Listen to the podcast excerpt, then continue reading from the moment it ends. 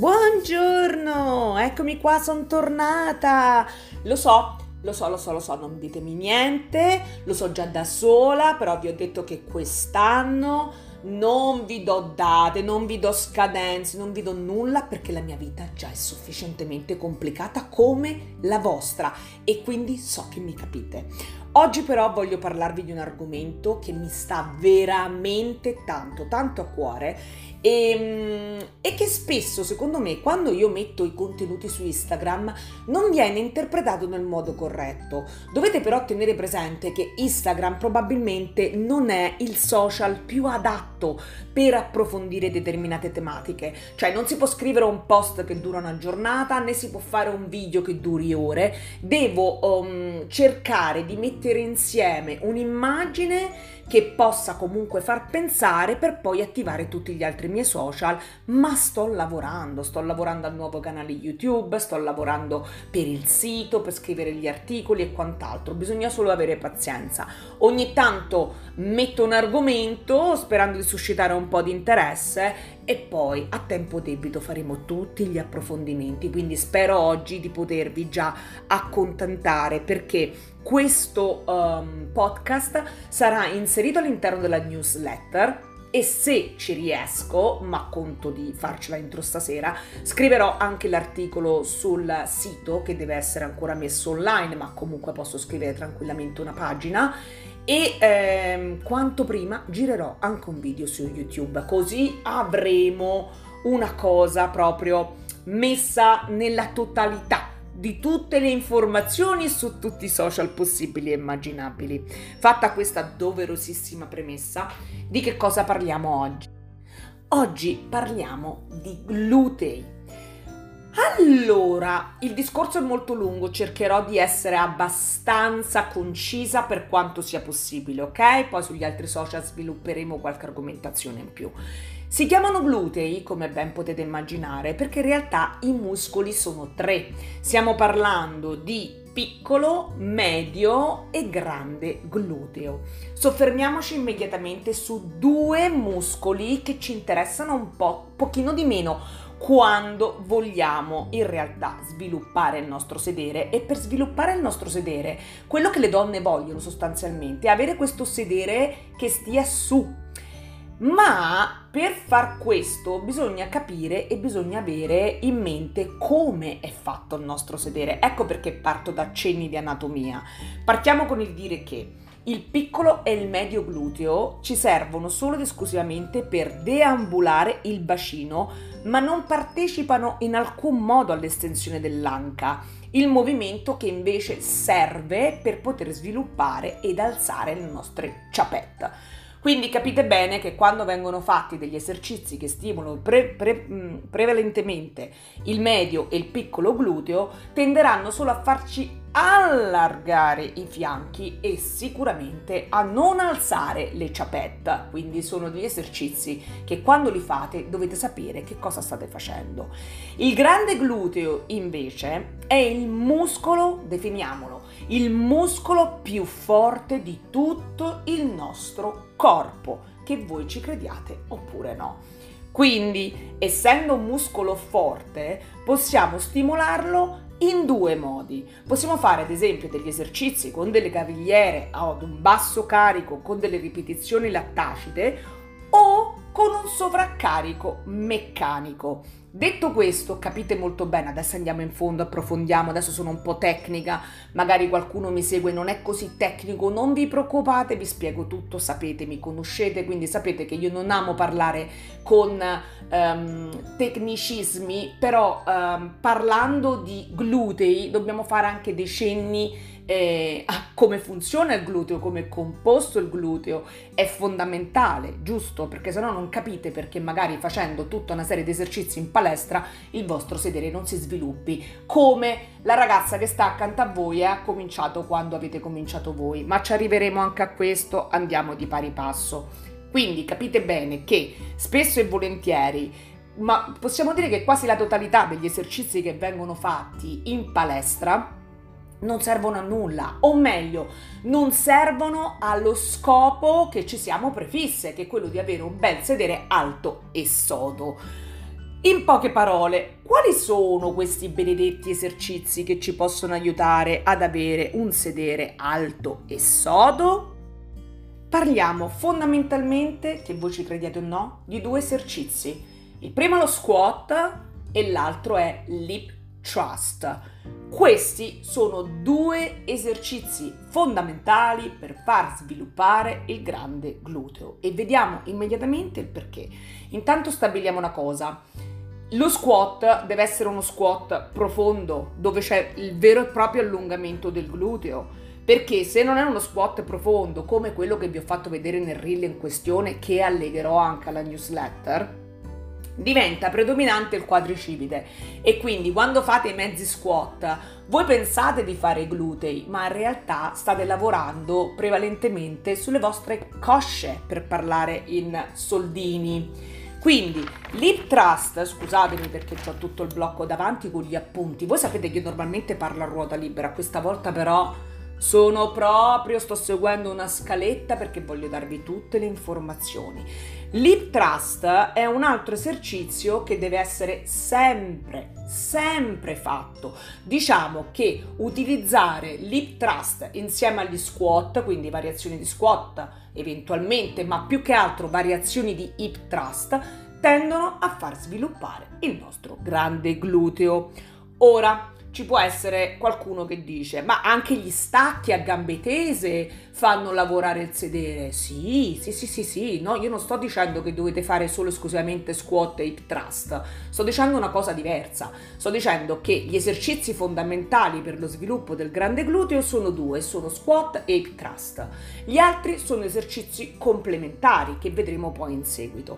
Lo stacco a, ehm, da terra a gambe tese funziona certo che funziona però non allena solo ed esclusivamente il gluteo, non riesce ad isolare solo esclusivamente il grande gluteo, ma se fate gli, scuo- fate gli stacchi eh, a gambe tese, lavorate sul sedere, ma allo stesso tempo anche con i muscoli posteriori delle cosce.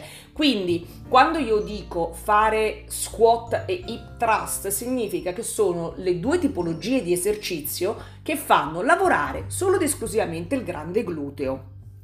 Ora, c'è un altro problema, vi ricordate quando vi ho detto vi ritroverete in palestra a fare degli esercizi che magari servono a poco e magari guardate la ragazza che sta accanto a voi che in due mesi gli si è sviluppato una bella, una bella ciapette e voi dite perché a lei sì e a me no?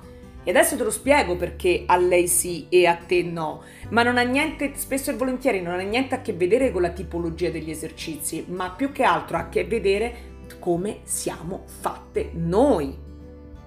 Eh sì, perché qui dobbiamo fare una piccola parentesi e dobbiamo dire che la conformazione corporea è, del nostro corpo è anche responsabile dello sviluppo delle nostre ciapetta.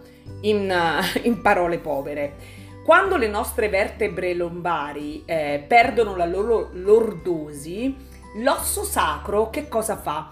Tende a essere più in verticale e sapete qual è l'effetto che ci dà? Il famoso culo piatto. Capite bene che se invece io ho una, una, una, buona curva di lordosi e in questo caso l'osso sacro tende ad andare più in orizzontale, per come sono già fatta tenderò ad avere il sedere in fuori. Capite bene che se una persona che ha una corretta curva di lordosi fa gli esercizi di squat e hip thrust, raggiunge molto più velocemente i risultati rispetto a chi ha un culo piatto. Questo mi sembra che sia logico da capire, giusto?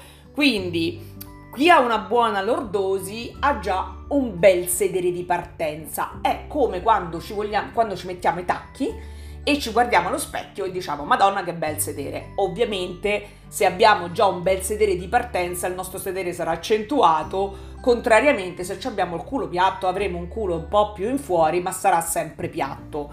E quindi mi direte, e quindi che faccio se ho il culo piatto? Eh, che devi fare? Che oltre a fare gli esercizi che ti ho detto prima, devi anche iniziare a lavorare per migliorare la lordosi e quindi devi fare degli esercizi di mobilità. Io quando ho postato il mio famoso reel vi ho anche detto che avrei fatto un nuovo reel, una seconda parte, in cui vi parlavo proprio di esercizi di mobilità.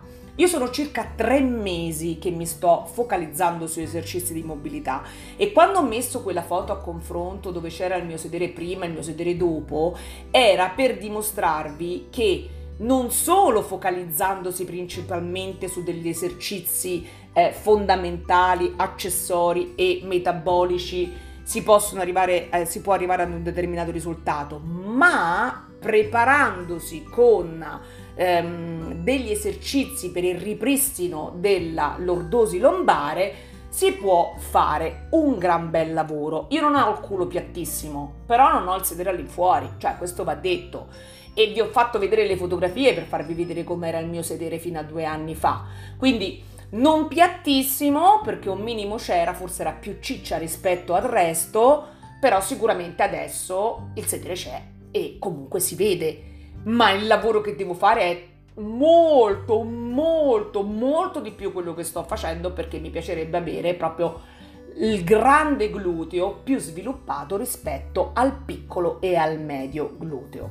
Quindi non voglio fare questo podcast estremamente lungo, però vi voglio anche dire che è una buona scheda ovviamente capite da soli che deve contenere sia squat che hip thrust come esercizi fondamentali, poi come complementari ci saranno gli stacchi, gli affondi, gli step up, quelli sono esercizi complementari, poi casomai se vi interessa questo tipo di tematiche faremo tutti gli approfondimenti.